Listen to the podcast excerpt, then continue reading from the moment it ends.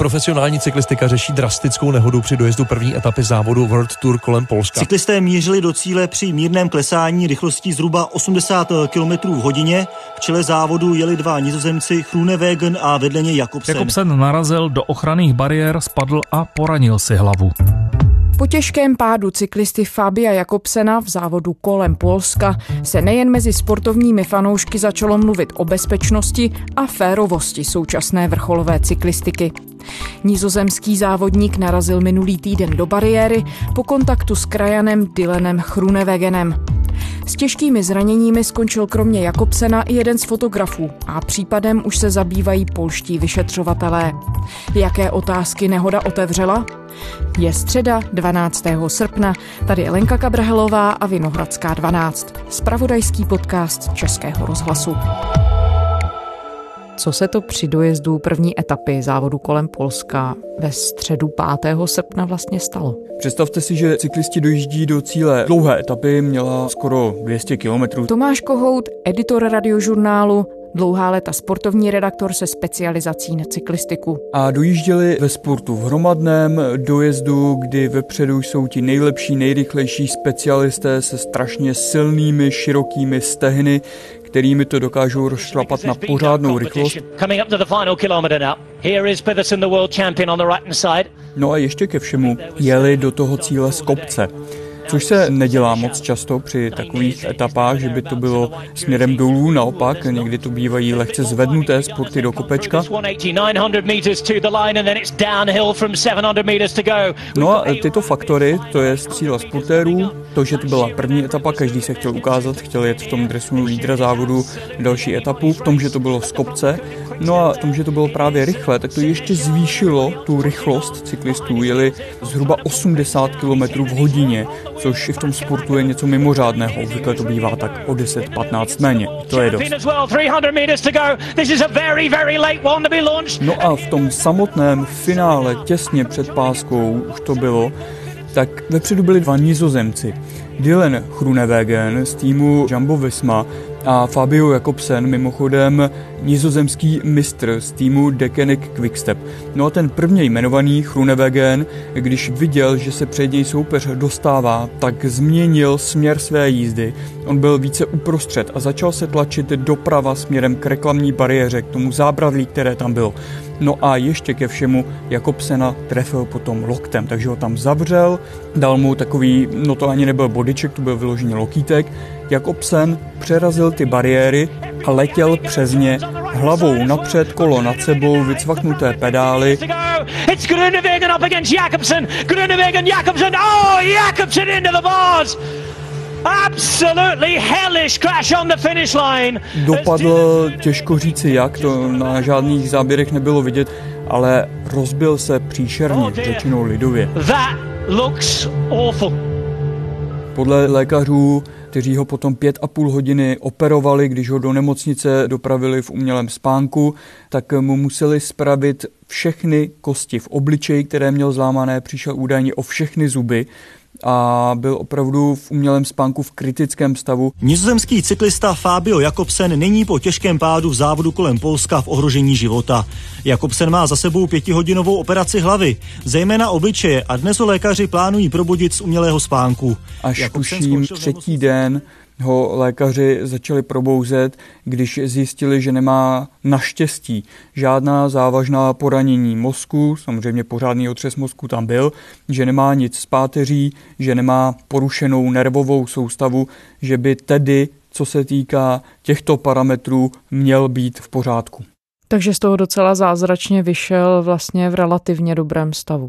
Tak, na to, jak to vypadalo příšerně ten pád, tak může být rád, že tedy přežil a ještě že snad by to nemuselo být s nějakými extra velkými trvalými následky, i když pár jizev v obličeji si dovedu představit, že mi bude. stabilné, s očekiváním na to. Ošetřující lékař z nemocnice v Sosnovci Pavel Grimpetr oznámil, že zdravotní stav Fábia Jakobsena je sice těžký, ale stabilizovaný. Mozek ani páteř podle výsledků tomografu nebyly poškozené, ale cyklista utrpěl vážná zranění tváře, zřejmě zlomeniny čelisti a patra. Nizozemec Fabio Fabio Jakobsen by se po hrozivé nehodě z minulého týdne na závodě kolem Polska mohl vrátit k cyklistice. Myslí si to lékař jeho týmu Ivan Van Mol, který v rozhovoru pro list Sporza mluví o lepšícím se zdravotním stavu Jakobsena.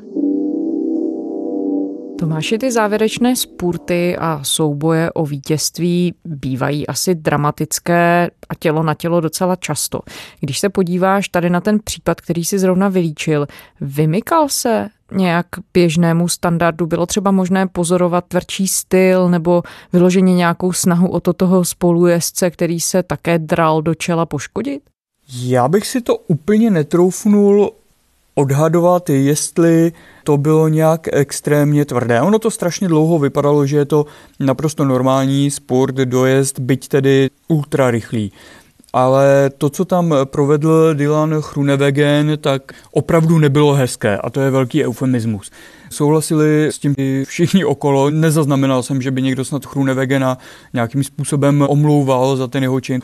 No a komisaři UCI, stručně řečeno rozhočí, tak ti ho okamžitě diskvalifikovali z celého závodu. Hned po dojezdu se nejen na sociálních sítích začali k souboji v cílové rovince vyjadřovat jezdci, fanoušci, ale i funkcionáři a nešetřili kritikou na adresu Dylena Chrunewegena, který byl dodatečně diskvalifikován a vítězem byl vyhlášen o život bojující Jakobsen. A Chrunewegenovo počínání odsoudila také Mezinárodní cyklistická unie. A, a sama Mezinárodní cyklistická unie řekla, že bude iniciovat vyšetřování toho jeho dojezdu u disciplinární disciplinární komise, takže už to znamená, že to bylo opravdu velmi mimořádně od něj. On nakonec Fabio Jakobsen ale nebyl jediný zranění. V důsledku té nehody utrpělo i okolí. Co všechno se stalo? Jaké důsledky to mělo? Tak zraněný byl i jeden z organizátorů závodů. První zprávy mluvili o fotografovi, který byl údajně těsně za cílem, ale ono je to nakonec úplně jedno.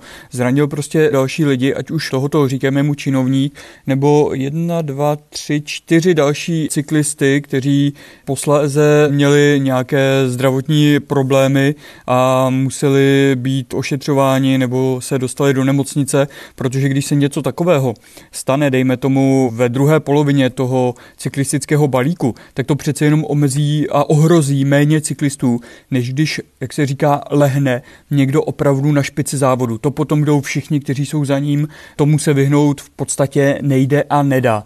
Takže tam cyklistů popadalo hodně, plus ten organizátor. Chaos at the finish line. And I'm afraid I have not seen anything like that for a long, long time. A mimo jiné sám Chrunewegen má zlomenou klíční kost. Tou nehodou se začalo zabývat už i státní zastupitelství v Katovicích, které zjišťuje, jestli tedy opravdu někdo nese za vážné zranění cyklisty Jakobsena odpovědnost. Tomáši, je to běžné takový postup? Děje se to i při jiných nehodách? Není to běžné, nestává se to. Samozřejmě bohužel cyklistika zná i smrtelné případy a tam bych se nedivil, i když nejsem znalec právních systémů jednotlivých zemí, kdyby to automaticky vyšetřovala policie. Tady se tím zabývá hned po tom, co se to stalo, tak šéf Jakobsenova týmu Dekenik Patrik Lefevre, který opravdu už zažil v cyklistice lecos. Je to pán velmi významný cyklistice, tak napsal na Twitter, že s tímhletím půjde k soudu. Toho kluka z týmu Jumbo musí poslat za mříže. Půjdu k soudu. Takové jednání nemá v cyklistice místo. Je to kriminální čin, pane Chrunevegene. Takhle ho oslovil přímo na Twitteru a o pár dní později dodal, že si zatím stojí. No a policisté Katovicích už to začali opravdu vyšetřovat. První ohledání místa činu, některé výslechy. Oni si řekli o záznamy polské televize policisté, aby měli co nejlepší důkazy, tak těmi už se probrali a dali je už dokonce k posouzení státnímu zástupci v Katovicích, který se tím bude zaobírat. Policjanci w tej chwili zebrali e, dokumentację, tą, którą wczoraj e, przygotowali, zgromadzili po wydarzeniu i przekazali do prokuratury. Podle tiskové mluvčí policie se bude asi postupovat podle paragrafu 156 trestního řádu polského, což je způsobení těžkého ublížení na zdraví. Najprawdopodobniej będzie to postępowanie w kierunku artykułu 156, czyli spowodowanie ciężkiego uszczerbku e, na zdrowiu.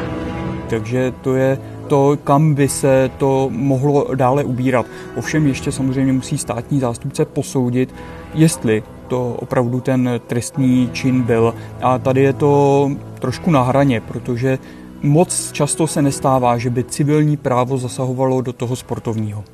Ve smyslu, že tedy když se rozhoduje o nějakém trestu, v tomto případě pro cyklistu Chrunewegena, tak o tom rozhoduje Mezinárodní cyklistická unie za běžných okolností.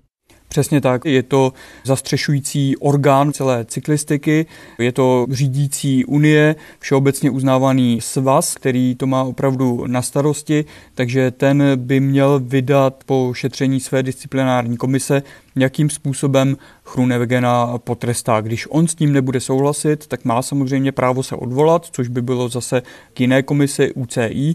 No a kdyby tam nepochodil, pak by to mělo směřovat ke sportovnímu arbitrážnímu soudu v Lausanne, což je celosvětově uznávaná autorita pro všechny sporty a to je obvykle tedy ta konečná pro sportovní nekalosti jakéhokoliv druhu. A dá se odhadovat, jaký trest tedy Chrunewegena může čekat? Několika měsíční stopka závodění, tak tomu bych se vůbec nedivil. My jsme ve spojení s bývalým rozhodčím Mezinárodní cyklistické unie Miroslavem Janoutem, který má mimo jiné zkušenosti ze stovek světových závodů, včetně proslulých Tour de France či Vuelty. Chronewegen byl diskvalifikován. Jak daleko za hranice pravidel podle vašeho názoru zašel? Kronenwagen zašel za všechny eh, hranice pravidel.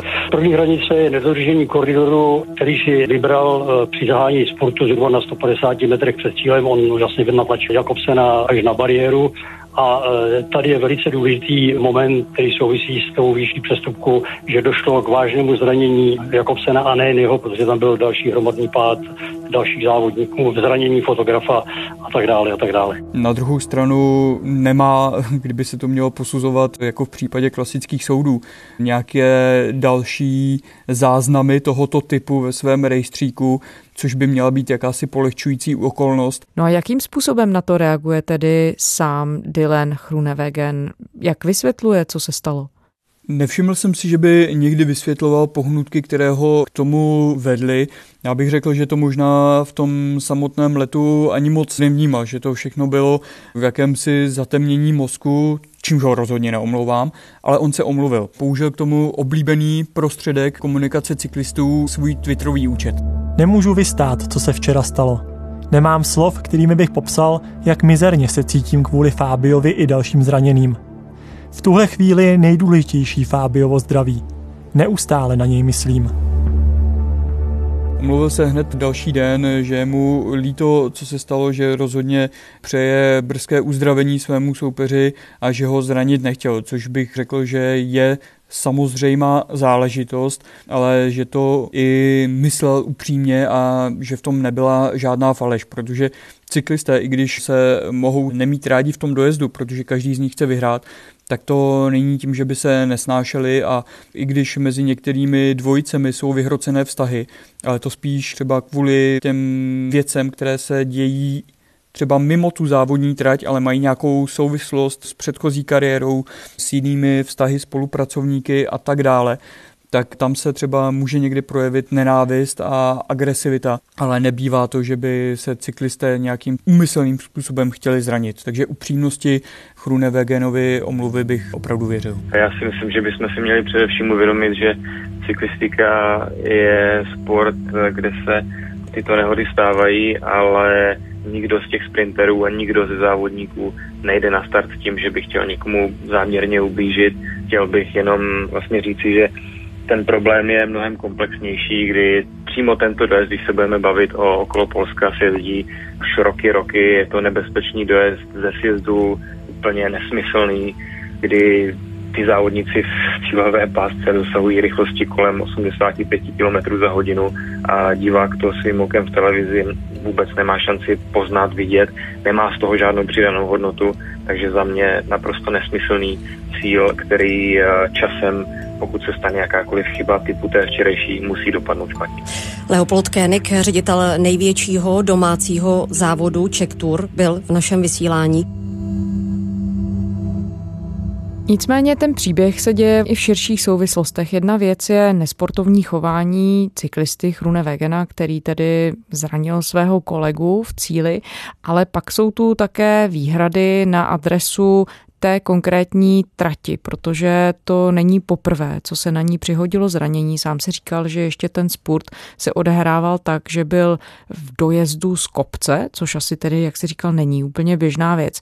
Tak co na to všechno říkají organizátoři? Připouštějí si část zodpovědnosti za to, co se stalo? Někteří organizátoři možná ano, ale když jsem viděl rozhovor s Česlavem Langem, což je ředitel závodu na polském serveru Onet, tak ten si něco takového absolutně nepřipouští. To už je taková specifika tego sportu, že e, každý chce vygrát, pravda? On prohlásil, že to byl bezpečnější dojezd než později v Krakově, kde se finišovalo trošku jiným způsobem, ale že z toho dojezdu v Katovicích je vidět, jak byli diváci nadšení, jak to všechno prožívali, jaká tam byla báječná atmosféra, jak byl ten sport atraktivní, což samozřejmě byl. No a i když ta trať byla kritizována cyklisty už v minulých ročnících a ptali se Česlava Langa, jestli to opravdu potřebuje, ten sport v 80, kde samozřejmě tou rychlostí exponenciálně narůstá nějaká šance, že když se stane cokoliv malého, nějaká chybička, takže ty následky budou horší, tak on si to nějakým způsobem nepřipouští, že by tam chybovali. Ale těch chyb ze strany pořadatelů, řekl bych, tam několik bylo. Na druhou stranu Česlav Lank má pravdu v tom, že pořadatelé vlastně jen staví kulisy tomu závodu a že ten si dělají cyklisté takový, jaký si udělají. O těch kulisách to není úplně moje myšlenka, to jsem si vypůjčil od Žána Mariho Leblanka, bývalého dlouholetého ředitele Tour de France, který právě říkal, my jim postavíme to divadlo a scénář to už je na nich. Takže tam, kdyby Chrunewegen nic takového neudělal, tak bych řekl, že to zase skončí u toho, že cyklisté budou nějakým způsobem řešit svoje námitky, budou si o tom povídat v pelotonu, možná se to probere v nějakých dvou, třech článcích na specializovaných serverech a potom to zase všechno usne. Teď je jakási naděje, že by ta trať mohla být i příští rok jiná, protože Česlav Lang prohlásil, víte co, já tady oslovím všechny, kteří by tomu mohli rozumět, hlašte se mi a klidně mi pomožte s plánováním trati na příští rok. Tak to jsem tedy zvědavý, co z toho bude. Nicméně asi i tak to otevírá otázky ohledně bezpečnosti na trati. Ona se kritika ozvala od samotných cyklistů a to na adresu Mezinárodní cyklistické unie, UCI. A sice právě kvůli těm bariérám, které se ve finiši používají. Jakým způsobem UCI na kritiku reaguje? Ono je to trošku složitější, UCI by se tím určitě zabývat měla, i když zatím neřekla, jestli vůbec bude, nebo jsem to nezaznamenal. Každopádně výstup z UCI je to z disciplinární komisí. Ty výzvy, aby se něco udělalo z dojezdy, tak ty už se opakují pravidelně vlastně vždycky, když se něco stane. Výrazným hlasem v tomto je Robbie McEwen, Australan, který měl vrchol kariéry někdy v nultých letech tohoto století, když vyhrával etapy na Tour de France. Třikrát tam získal zelený dres pro nejlepšího spurtéra. Robbie McEwen, the man from nowhere, welcome home. Takže je to také jedno z těch autorit, byť už nezávodících. A on říkal, že už před několika lety oslovil jak UCI, tak ASO, což je pořadatel Tour de France a dalších velkých závodů, aby se tím začali zabývat, aby udělali nějaký jednotný systém bariér, nějaké standardizované rozměry, prostě něco, co by byla povinnost mít aspoň při těch závodech nejvyšší kategorie v tom samotném finiši. A je pravda, že když jsem se koukal na ty záběry, tak ty bariéry, které použili Poláci, nevypadaly až tak špatně. Rozhodně to nebylo něco, co stojí kolmok asfaltu. Nejsou to takové ty klasické oplůtky, jako známe třeba, když se někde opravuje silnice, dejme tomu prasklé plynové potrubí, že kolem toho stojí nějaké zábrany, které jsou přímo kolmo k zemi a mají dole nožičky, které čouhají vlastně směrem ven. Tak to tam nebylo. To je nejhorší, co může být, protože o to by se cyklista přerazil, kdyby to přejel a že už se to stávalo. Zdeněk Štybar, český cyklista, by mohl vyprávět. Sport. Cyklista Zdeněk Štybar měl těžký pád na závodě Eneco Tour. Po kolizi při závěrečném sportu čtvrté etapy přelétl přes řídítka, poranil si hlavu a nohu a z místa ho odvezl sanitka. Štybar... Ale byly tam takové bariéry, které jsou vlastně nakloněné. V nějakém úhlu 45 stupňů sklopené k silnici, samozřejmě směrem ven. Takže cyklista, když upadne, tak by ho ty bariéry měly navést jako svodidla nebo jako mantinely třeba při hokeji, že by po nich měl sklouznout. Jenže tady se stalo to, že Jakobsen je vlastně prorazil takže to vypadá, že ani nebyly ty oplůdky pořádně svázané k sobě, protože to se nesmí stát, že by se rozpojily. A vypadaly i lehce fórově, opravdu lehce, jako na hmotnost. Na rozdíl od těch, které jsou na Tour de France, to je opravdu velmi těžká záležitost. To jsou masivní trubky, které se nepohnou. A dokonce je to i takový upgrade, že v sobě ještě mají výklenek, do kterého si může stoupnout člověk, ať už traťový komisař, ať už třeba četník, který hlídá průběh závodu. Cyklisté prosviští kolem něj, ale on je vlastně tak skrytý, že jim ani nebrání. Takže to jsou právě ty různé záležitosti, které se v těch dojezdech cyklistických závodů používají a ty by podle cyklistů bylo dobré sjednotit. Na druhou stranu cyklisté se ozvali i proti své vlastní profesní organizaci, že v tomto případě dost nehájí a nebyla dost ostrá. Tomáši, z toho, co říkáš, vyplývá i z těch všech zpráv a mediálních výstupů, že tohle je poměrně výjimečný případ. Jakým způsobem na něj reaguje cyklistická komunita, hlavně závodníci? Tak závodníci hlavně přáli všechno nejlepší a brzké uzdravení Fabiu Jakobsenovi a řekl bych, že ten zbytek šel v tomto případě stranou. Další věc byla ta kritika bariér pořadatelů UCI a své vlastní organizace, takže oni toho opravdu vychrli ze sebe najednou dost. A k té podpoře Jakobsena, tak to se asi nejlépe vyjádřil jeho tým Decanic Quickstep, protože to, co se stalo, tak se stalo v první etapě. Čtvrtou etapu vyhrál Remco Evenpool, Belgičan z téhož týmu, dostal se do celkového vedení, to i ten další den udržel a navíc ve sportu vyhrál Davide Ballerini, Ital také z týmu Decanic Quickstep, takže tato stáje nakonec opravdu odvedla na závodě okolo Polska všechno a všechno, co tam vydobila, tak věnovala Fabiu Jakobsenovi. Takže to byla spíše vlna solidarity k Fabiovi a vlna kritiky všude okolo. Na co všechno tedy tenhle případ ukazuje? Jde o selhání jednoho cyklisty, který chtěl moc agresivně do cíle, anebo jde o systémový problém a otevírá to vlastně další otázky, které se týkají třeba i etiky cyklistiky, když to tak řeknu. Já bych začal trošku ze široka tím, že cyklistika je vlastně strašně tvrdý sport a velmi nebezpečný. Jeden z nejnebezpečnějších sportů, který je, když si člověk vezme, co všechno se může na silnici přihodit a v cyklistickém závodě, tak tam je těch nebezpečných faktorů strašně moc. A řekl bych, že jakkoliv se dají eliminovat, tak se to udělat musí, protože když potom cyklista závodí, tak samozřejmě jde do toho i tvrdě, protože chce vyhrát. Kdyby nechtěl, tak tam nemá co dělat. Ale na druhou stranu musí se chovat tak, aby neublížil sobě, ale taky nikomu jinému. Tož se v tomto případě u Chrunevegena nestalo. Druhá věc jsou opravdu ty debaty o bezpečnosti v těch dojezdech, kde ty standardy být musí. A je fakt, že vždycky se o něčem takovém bohužel začíná mluvit, až když se něco nemilého stane ale upřímně řečeno, v kterém jiném oboru lidské činnosti to tak není. Kdo má tak špičkově naplánované bezpečnostní plány, že se mu tam nikdy nic nemůže stát, to je další věc. A ukazuje to možná, ale to bych se opravdu Poláků, kteří milují cyklistiku, nechtěl dotknout, že ten závod kolem Polska je trošku prokletý, protože to nebyla jediná nešťastná událost, bohužel, za poslední roky, která se tam stala.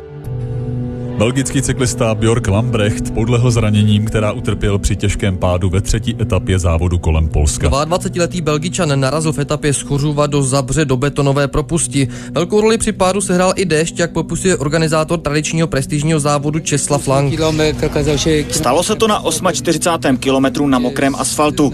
Rychle jsme zavolali vrtulník a sanitku, ta byla i hned na místě.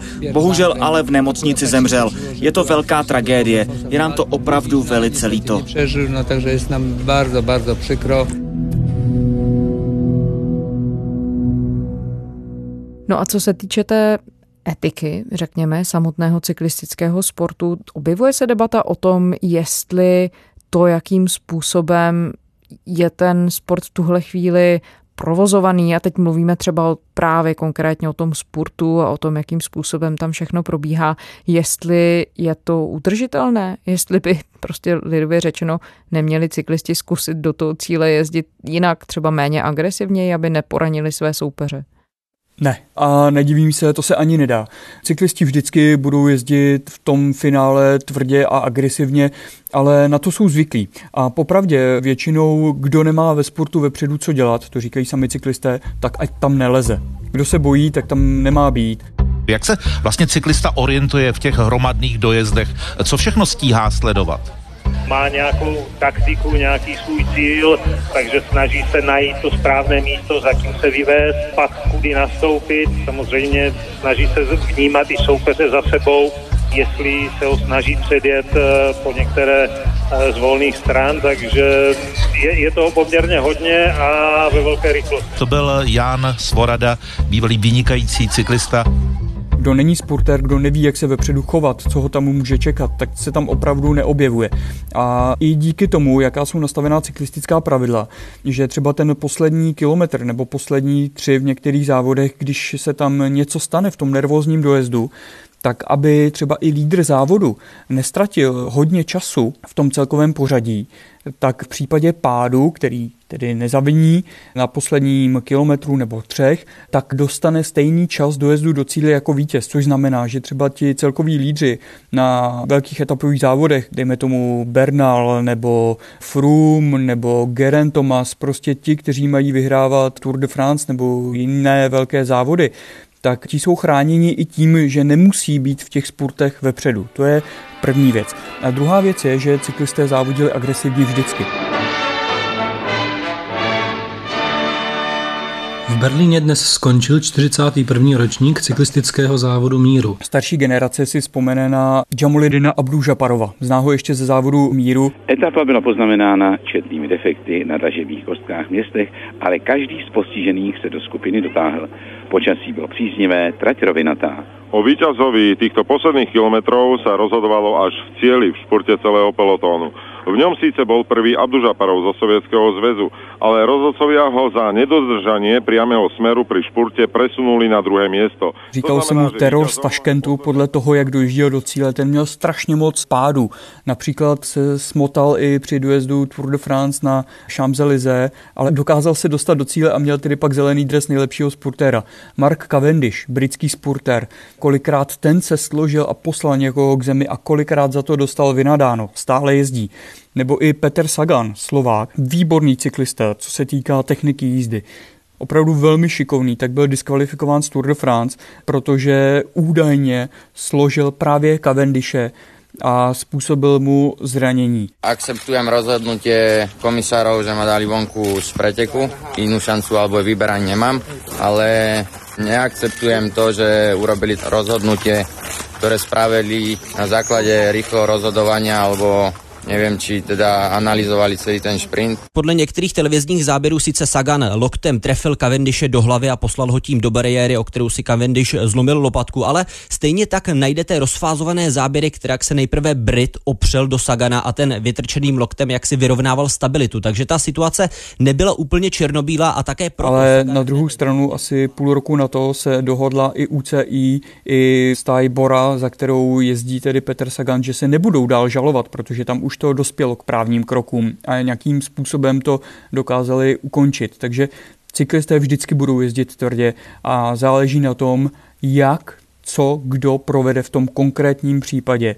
A myslím si, že i toto bylo varování, aby se cyklisti zase trošku uklidnili a i když oni tedy nejezdí nějak brutálně, ale dávali prostě na sebe větší pozor. Tomáši, ty si těch závodů ve své novinářské kariéře objel jako reportér spoustu cyklistických závodů.